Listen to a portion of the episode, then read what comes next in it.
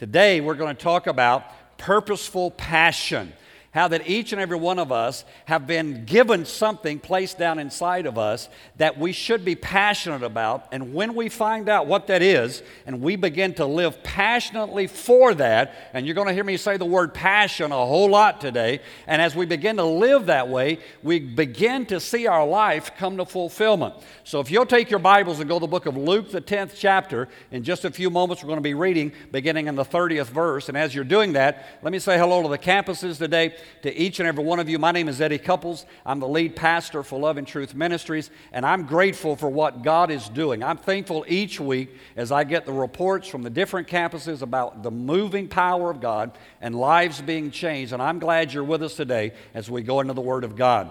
Now, we're going to talk about passion today, and, uh, and I want to just define passion for you. Here's what passion is passion is a strong desire or devotion to some activity object, or concept. That's what passion is. It's a strong desire or a devotion. In other words, how many of you know some people who are passionate about something? You know a few people? How many of you are passionate? How many of you are not just breathing up somebody else's air? Right? Come on. I mean, you, you, you got, I'm going for it. I'm going to, to see what there is to do. Let, let me just read you something. I don't normally start off reading, but uh, let, us do that. Let me this is out of a book by Mark Batterson called All In. Here's what he says A century ago, a band of brave souls became known as one way missionaries. They purchased single tickets to the mission field with, with no return half. And instead of suitcases, they packed their few earthly belongings into coffins as they sailed out of port, they waved goodbye to everyone they loved and everything they knew. They knew they would never return home. A.W. Milne was one of these missionaries. He set sail for New Hebrides in the South Pacific, knowing full well that the headhunters who lived there had martyred every missionary before him. Milne did not fear for his life because he had already died to himself. Wow. His coffin was packed. For 35 years, he lived among that tribe and loved them. When he died, tribe members buried him in the middle of their village and inscribed this epitaph on his tombstone When he came, there was no light. When he left, there was no darkness. I picked that book up the other day. That's as far as I got. It so convicted me as I read that that I thought that's what passion is all about. That's what passion is, is that you have come to the place that it is no longer that you are living for yourself. The Apostle Paul said, to live is Christ and to die is gain. That's passion. That's where we've got to come in our lives, where we live day in and day out. I want to challenge those of you who are young people and teenagers and college students. I don't want you to wait until the energy of life has left you to sell out to Jesus Christ and to live with passion. I want to talk to you young adults today. I want to talk to you mom and dads and grandparents and, and great grandparents today. And I want to challenge you no matter where you are in life no matter what's been handed to you, no matter what has happened over the past few years that has seemingly sucked the life out of you, I want to encourage you today to be passionate about what God has placed down inside of you because I want to tell you there is something great down inside of you. Would you look at your neighbor and say, There's something great inside of you? Come on, those of you watching, do that. Just there's something, there's something great inside of you. Now don't tell them you don't see it yet. That's not nice. We're going to help them with that. Look in the book of Luke, the 10th chapter, beginning in verse 30. Jesus replies to a question he's asked. Said, A man was going down from Jerusalem to Jericho when he was attacked by robbers. They stripped him of his clothes, beat him, and went away, leaving him half dead. A priest happened to be going down the same road, and when he saw the man, he passed by on the other side. So to a Levite, when he came to the place, he saw him.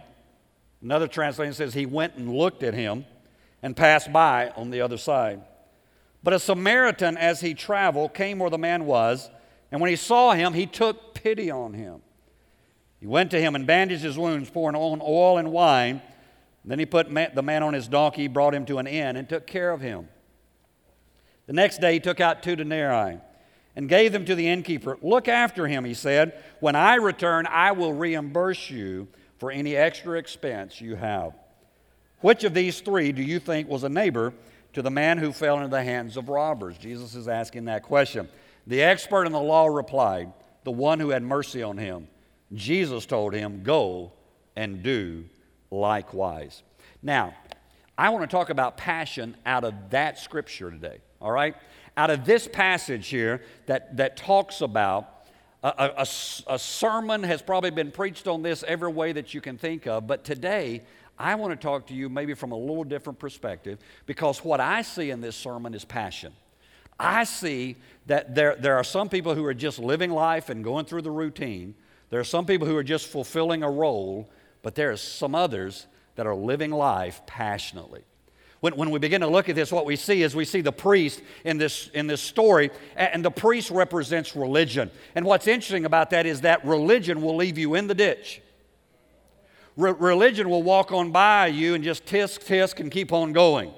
The Levite uh, represents judgment. In fact, if you understand the Levite, the Levitical law, uh, it just represents judgment. I mean, and the, the scripture says, uh, one of the translations says, he looked at him. He went over and looked at him. And, and, and I, I, just dare say that as the Levite looked at him, he kind of said, Well, uh, you deserved it. Look at the mess you've got your life into. I'm sure you did something. There was some reason that you wound up in this place. It's kind of like some Christians that you encounter when you're going through a rough patch and they say, Well, uh, what sin have you committed? And you go, Well, I've got several. Which one do you want to know about? right? Come on. And, uh, well, it's, it's, because, no, no, no. That, that's, what, what, that's what the law does to you. But the scripture says the Samaritan, the Samaritan came by. The Samaritan is representing the story, is, is somebody that the Jewish nation did not want to have anything to do with. They, they felt so superior to the Samaritans because the Samaritans had intermarried and there was, there was mixed race things happening there, and the Jews were so pure and so holy. And, and yet Jesus said, Here's what I'm going to do I'm going to show you what religion will do, I'm going to show you what the law will do, but then I'm going to show you what passion will do. And so the Samaritan represents passion as far as I'm concerned. The Samaritan represents to us in our lives the passion, how that you and I need to live. And, and so I want to encourage you today, as, as we work our way through this story, I want to encourage you to identify where you are in the journey. I, I hope you're not uh, with the priest and the Levite. I, I hope you're not a religious person today because religion stinks. I hope you're not a legalistic person where you're always pointing your finger at everybody else and telling them everything that's wrong in their life. I hope you're like the Samaritan who has identified what it is that God's called you to do and that you're living your life out of a sense of passion and a sense of destiny. Now, there are three things in this passage, in this story, that I want to kind of take us for a few minutes uh, and talk about. I want to kind of drill down into this and show you three distinct things that I think in all of our lives represent what passion really is. The first thing that I see in this story is commitment. Now, I want to tell you if you're passionate about something, you'll be committed to it. I've told this story before, but, but I found out, you know, I've, I've been doing this, this preaching thing for a few days. Uh, I, I, I, got thinking the other day, you know, I, am in my 34th year of full time ministry. Uh, I started when I was two. Anyway, and. Uh, and and I, I, look at that, and I can remember back in the day, I, I would preach for get committed. I mean, I would hammer down. If you don't get committed, you're going to hell, and God's going to judge you and beat you with 39 stripes. I mean, I, I had all the, the stuff. I just beat the stew out of you trying to get you committed. And I, I found out that works for a little while. You know, it's kind of like your kids you know, you can hammer down, they'll do it for five minutes. What's wrong with y'all? Right? And, and then as, as soon as you walk away, they're back to, you know, it's kind of like when yesterday I was, I was coming from Memphis and, and, uh, and I looked up in my rearview mirror. How many of you know where this story is going? I have those stories, don't I? Looked at my, I'm on the interstate and I'm doing miles an hour. And, uh, and I look up in my rearview mirror and I see about a mile back, I see blue lights. Well, I immediately slowed down. I immediately started driving 70 miles an hour. Got over in the right lane so he could get by me. He got by me. I watched him as he moved further and further and further ahead. And the further ahead he went, the faster I went.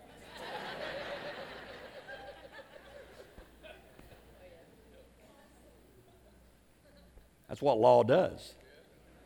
Law hits you and you obey, but then you walk away. That's not how you get commitment. Here's what you get when you are committed to something you're excited about. You are committed to what you are passionate about years ago when our, our kids were doing t-ball and all that stuff and some of you are in that stage right now where you got t-ball and ball, ballerinas and all, you know all the stuff you're doing and taking them to this contest and that thing and travel here and all that. And, and i can remember that. I mean we showed up. I don't think i missed unless i was out of town i didn't miss ever miss a game my kids were playing in. I was there and, and worked the concession stand. I, they even had me out on second base coaching which is never a good thing for me to be doing and, uh, you know the reason I was committed to that? I wasn't committed to that because I enjoyed that or wanted to be there because of the coach. I was committed because my kids were having a good time and I was passionate about my kids.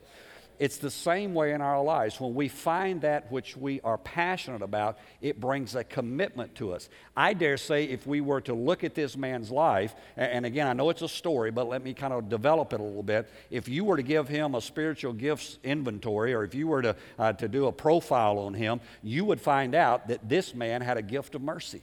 He had a gift of hospitality. He was a person uh, who, who was concerned about others. And so when he saw this man lying in the ditch, he, there was no way he was going to leave him there. He made sure he went out of his way. He got committed. He got involved. You know, a, a lot of us kind of get committed at some level, but we don't really get involved. We, we, you know, we say, well, uh, you know, it, it's okay. I'll, I'll do this, I'll do that, but, but I'm not really going to, to to really pour. It's, it's kind of like when you see somebody out on the street who's got one of those signs that says, We'll work for food. They won't. But anyway,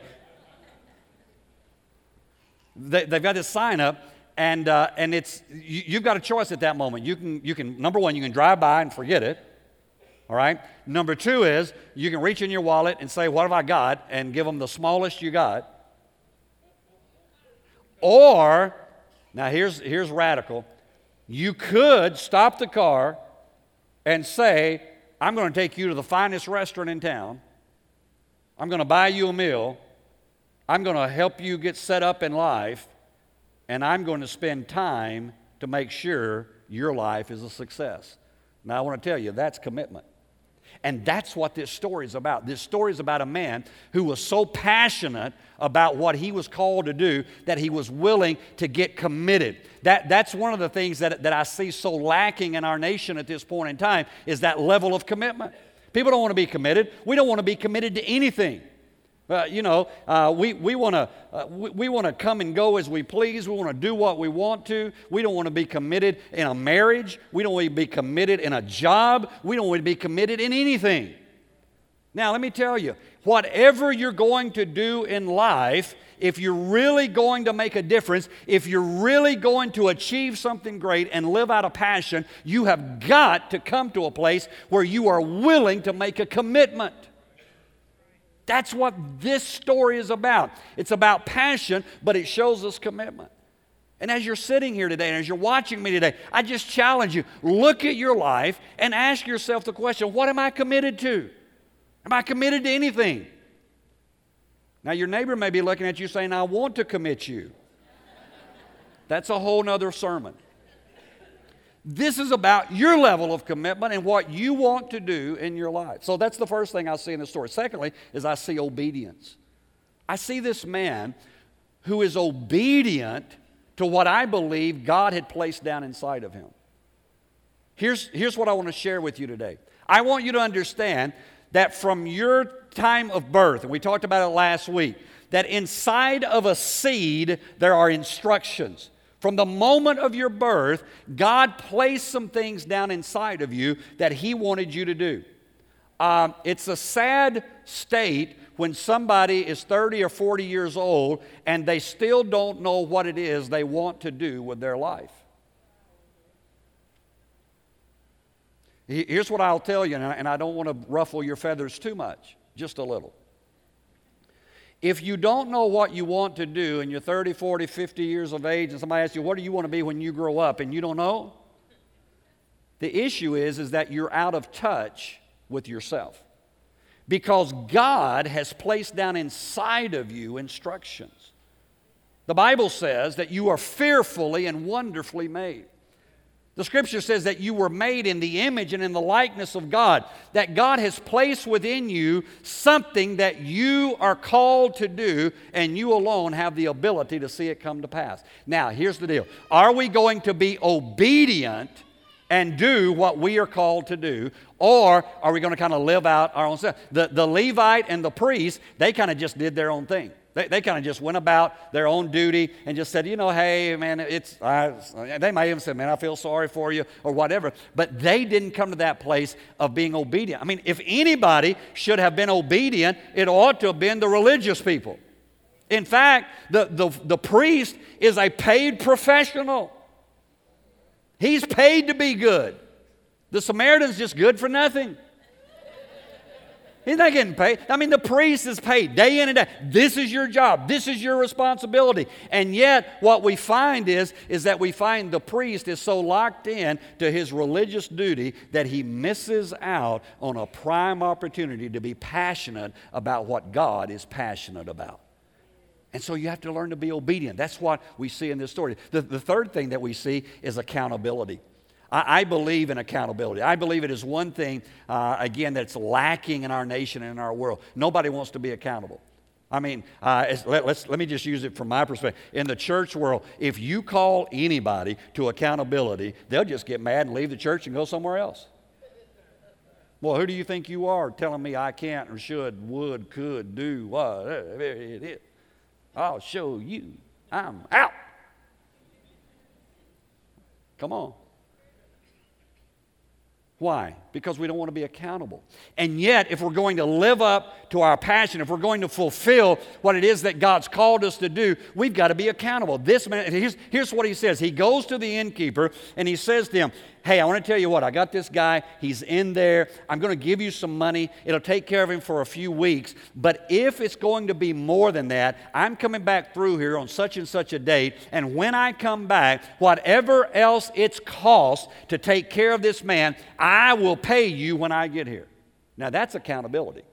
That's being a person who says, you know what? I am not just living for what I want and what I desire. I am living to be accountable to that which God has placed within me. And I want to tell you, it doesn't matter who you are today. If, if you are in relationship with Jesus Christ or you're not in relationship with Jesus Christ, there is still something down inside of you that God's given you to do with life. And it's your choice. It's up to you how that you live this life. And I want to tell you, it is a lot more fun to live with passion. I mean, depressed people depress me. If you're depressed today, we'll pray. If that doesn't help, we got a lot of doctors. I'm being serious. Why live this? Why live the greatest existence known on this earth in a place where there's no passion, there's no joy, there's no fun, there's no happiness in life? Listen, God has created you to live life. The Bible says it the way, this way. It says, "The joy of the Lord is your strength." That's passion. That's living with something that says, I am going to do something that is great. I am going to make a difference in my generation. I'm going to see the hand of God show up for me. That, that's what living with passion is. Now, let's, let's talk about passion for a minute. Passion isn't about receiving, but giving. This, this story, the Samaritan is not saying, Well, what's in it for me? You know, the, the, story I read to you when we began today about this missionary putting all of his belongings in a casket. I mean, I can't, I can't even imagine what that's like. And, and going for 30 something years. He wasn't asking, What's in it for me? He was saying, Listen, I'm going to make a difference in the world. I'm going to give. And when I can't give anymore, then they'll put me in that box that I brought with me and they'll put me in the ground. But I am going to make a difference in the world. And, and it's so interesting that his epitaph was that when he got here, there was no light, and when he left, there is no darkness. Now, I don't know about you, I would love something like that to be said about my life that I made that much difference. But listen, you can't make that kind of different, difference living selfishly. Me, me, me, me, me, me, me, me, me. I mean, we expect that for two year olds. We expect that for five year olds. We don't expect that for 35 year olds. There, there's something you, you've got to learn to live outside of yourself. That's what passion does for you. The second aspect about passion is, is that passion is willing to risk. Passion's willing to risk. Passion is the Apostle Peter. I mean, that guy is filled with passion. Now he's messing up. He's getting in trouble. He's doing all the wrong things. I mean, he gets rebuked on the Mount of Transfiguration. He gets rebuked uh, when they come to arrest Jesus. He gets rebuked when he tries to correct Jesus and Jesus calls him the devil. I mean, he's getting rebuked every other day. But Jesus still says, uh, Upon this rock I'll build my church, and the gates of hell shall not prevail against it. On this revelation, Peter, that you just gave, I'm going to give you the keys of the kingdom, and you're going to stand up on the day of Pentecost and open the church. The New Testament church is going to be launched because of your preaching. Why? Because you're that great? Because you're that wonderful? Because you got it all together? No. Because you're passionate. Jesus comes walking on the water. Everybody else is freaking out saying there's a ghost here. Peter says, Lord, if that's you, tell me to come. Come. Peter jumps out of the boat and starts walking. Now that's risk. That's risk. That's what real faith is all about. That's what passion is about, is that you are willing to risk when everybody else is wanting to stay in the boat and be safe. Everybody else is saying, well, you know, it's, it's, it's not the right time to start a business. It's not the right time to get married. It's not the right time to have babies. It's not the right time to go to college. It's not the right, I mean, what, whatever it is you're trying to do, there will be Job's comforters come along to encourage you and to say, You have sinned greatly and God's judging you. Instead of saying, I am coming along to encourage you to do what you desire to do. But you know what? In every recession, millionaires are made. In every situation, people are getting married, people are going to college, people are having babies. It doesn't matter. It's happening all the time. If you are sitting back waiting until everything is perfect, you are never, ever, ever. You can answer that if it's Jesus. You can never, ever miss out on that moment where it comes in your life that God shows up and says, Now's the time. Are you willing to risk? That's what passion is about. Passion is risking, passion is stepping out to do what God has called you to do. The third thing about passion is passion doesn't care what others do or say. Well, nobody else is doing it. So what? Nobody else was called to do it.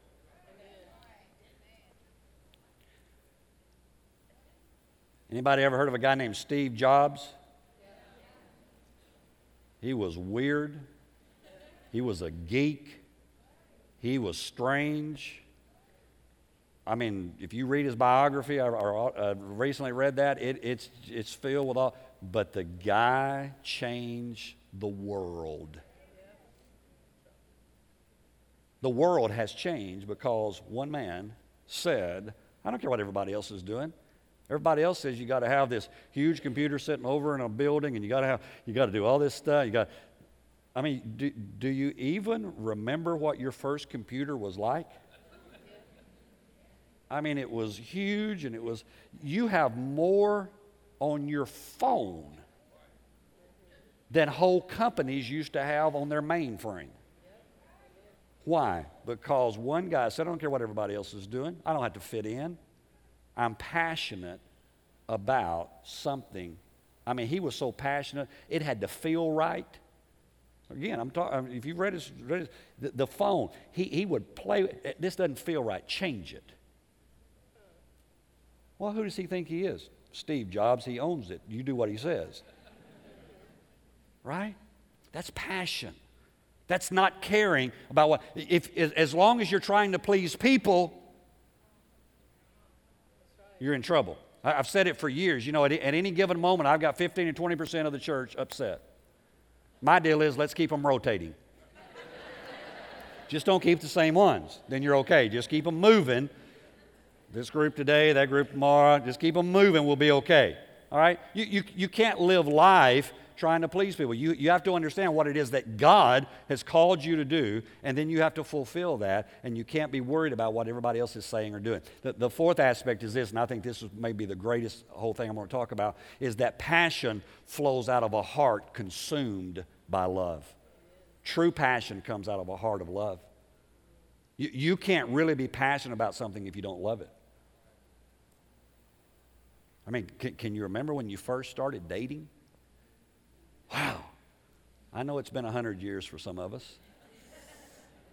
I mean, come on, you, you do anything. You, you make phone, you'd buy a card, you'd send flowers. You, you, I mean, nothing was too hard. I mean, I can remember, you know, getting off work at 11 o'clock at night, working at a, a convenience store here in Jackson, and driving all the way to Illinois to see Sherry for a day and come back. Oh, wasn't that sweet? I'm trying to get some points in here if y'all would work with me.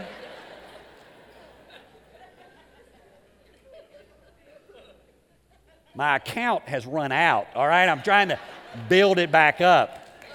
What's wrong with y'all? Uh, you're not cooperating well. I got to move on now. See, the moment is gone, all right? But I mean, you, you, do those things. Why? Because it, it's out of love. It's the same way in anything in life that you're passionate about. You do it because it's love, not because it's a duty. In fact, I want to tell you if you hate your job, find you a job you love. I, I watch people do, I watch people do strenuous work, but they love it. They're out there and they're, they're a carpenter or they're, you know, they're working on the road or whatever, but they like what they're doing. They're, they're enjoying it. And, and to them, that's where they're fulfilled. To me, you give me a hammer, I'm in trouble. I've messed up a wall, I've hit my finger, I've hit somebody in the head. I mean, whatever. That's not my passion. All right? But, but if you find that and it's coming out of, out of a sense of love and, and, and you're doing that to, to take care of your family, you're doing that to bless others, you're doing that to, to further the kingdom of God, that's, that's what passion is really about. Now, you say, Pastor, I, I want to live out of passion. I, I want to be there. How do I do that? Well, I'm, I'm going to give you three questions to ask yourself as I, I wrap this up today. Here's the first one. All right? Ask yourself this, number one, okay? Don't, don't miss this now. Uh, n- number one is this If I could make one difference in my world, I would. I would what? All right? I, I didn't give you the fill in. That, that's for you to do.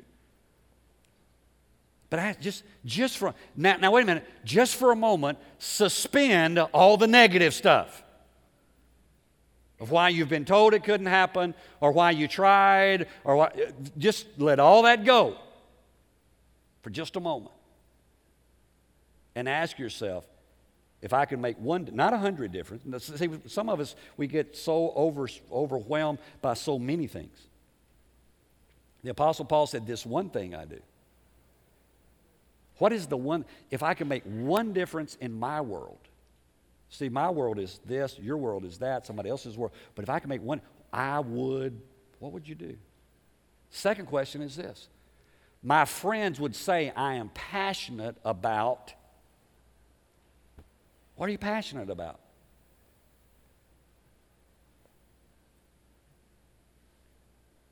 You know, some people, the, the greatest passion in their life is what they're going to eat at the next meal.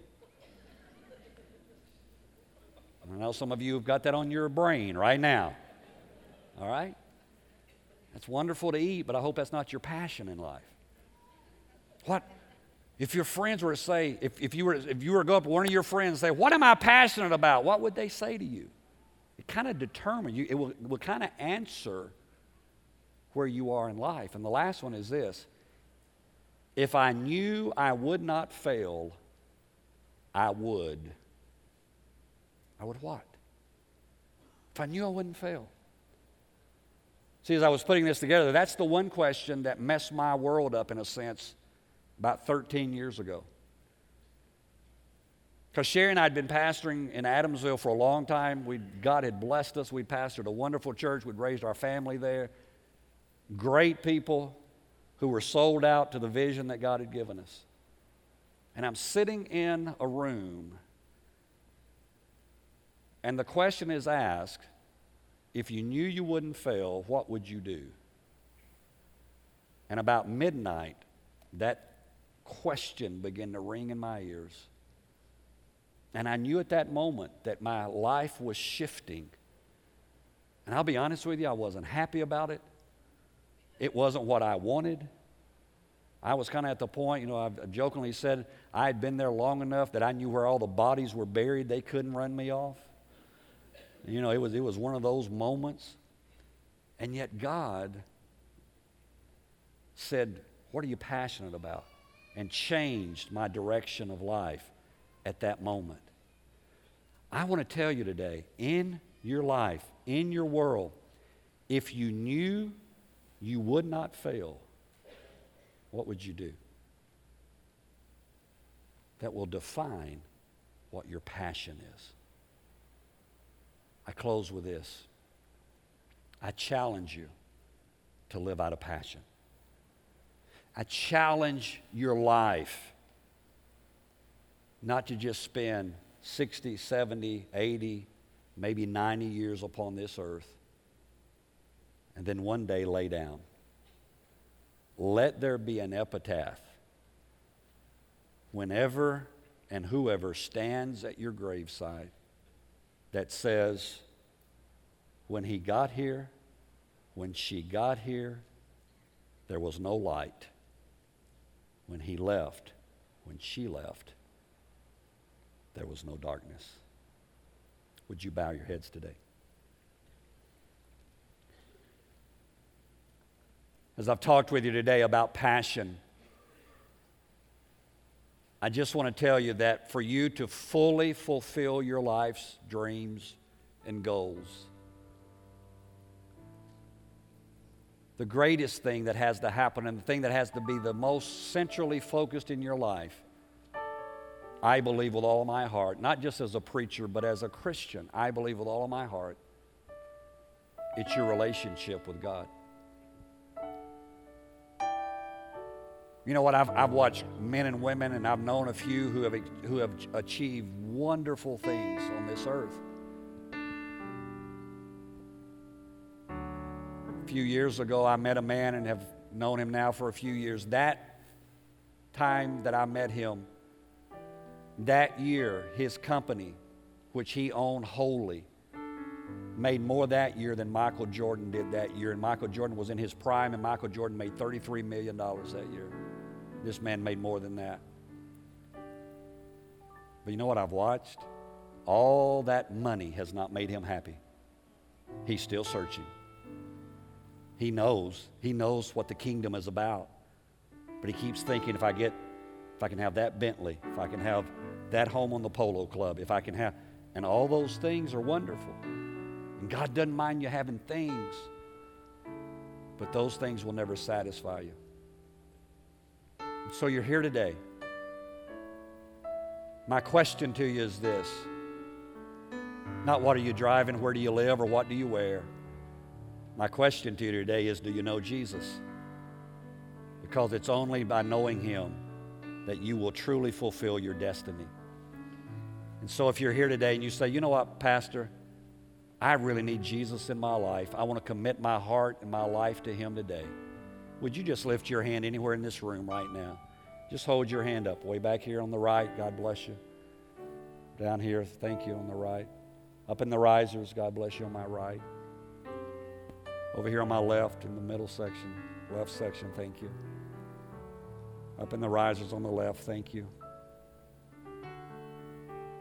Anybody else? Just another moment. Young lady right there, thank you. Thank you, sir. God bless you. Anyone else, just real quickly? And let me ask this question. Maybe you're a believer today, but you say, Pastor, I, I, I just don't think I'm living life as passionately as I should. And I want to get to that place of living that abundant life that Jesus talks about. Would you just lift your hand anywhere in this room? Okay, a lot of hands on this. A lot of you. God bless you all over the room. You put your hands down. Everybody, look up here real quickly. We're going to pray together. We're going to ask the Lord today to come into our lives for those of you who need Jesus. You say, How do I get saved? The Bible says if you confess with your mouth and believe in your heart that Jesus Christ rose from the dead, you'll be saved. The Apostle Peter said it this way He said, Repent. That means to change your mind, to change direction. Repent and be baptized, every one of you, in the name of Jesus Christ for the remission of sins, and you shall receive the gift of the Holy Spirit. For the promise is to you, to your children, and all that are far off, even as many as the Lord our God shall call.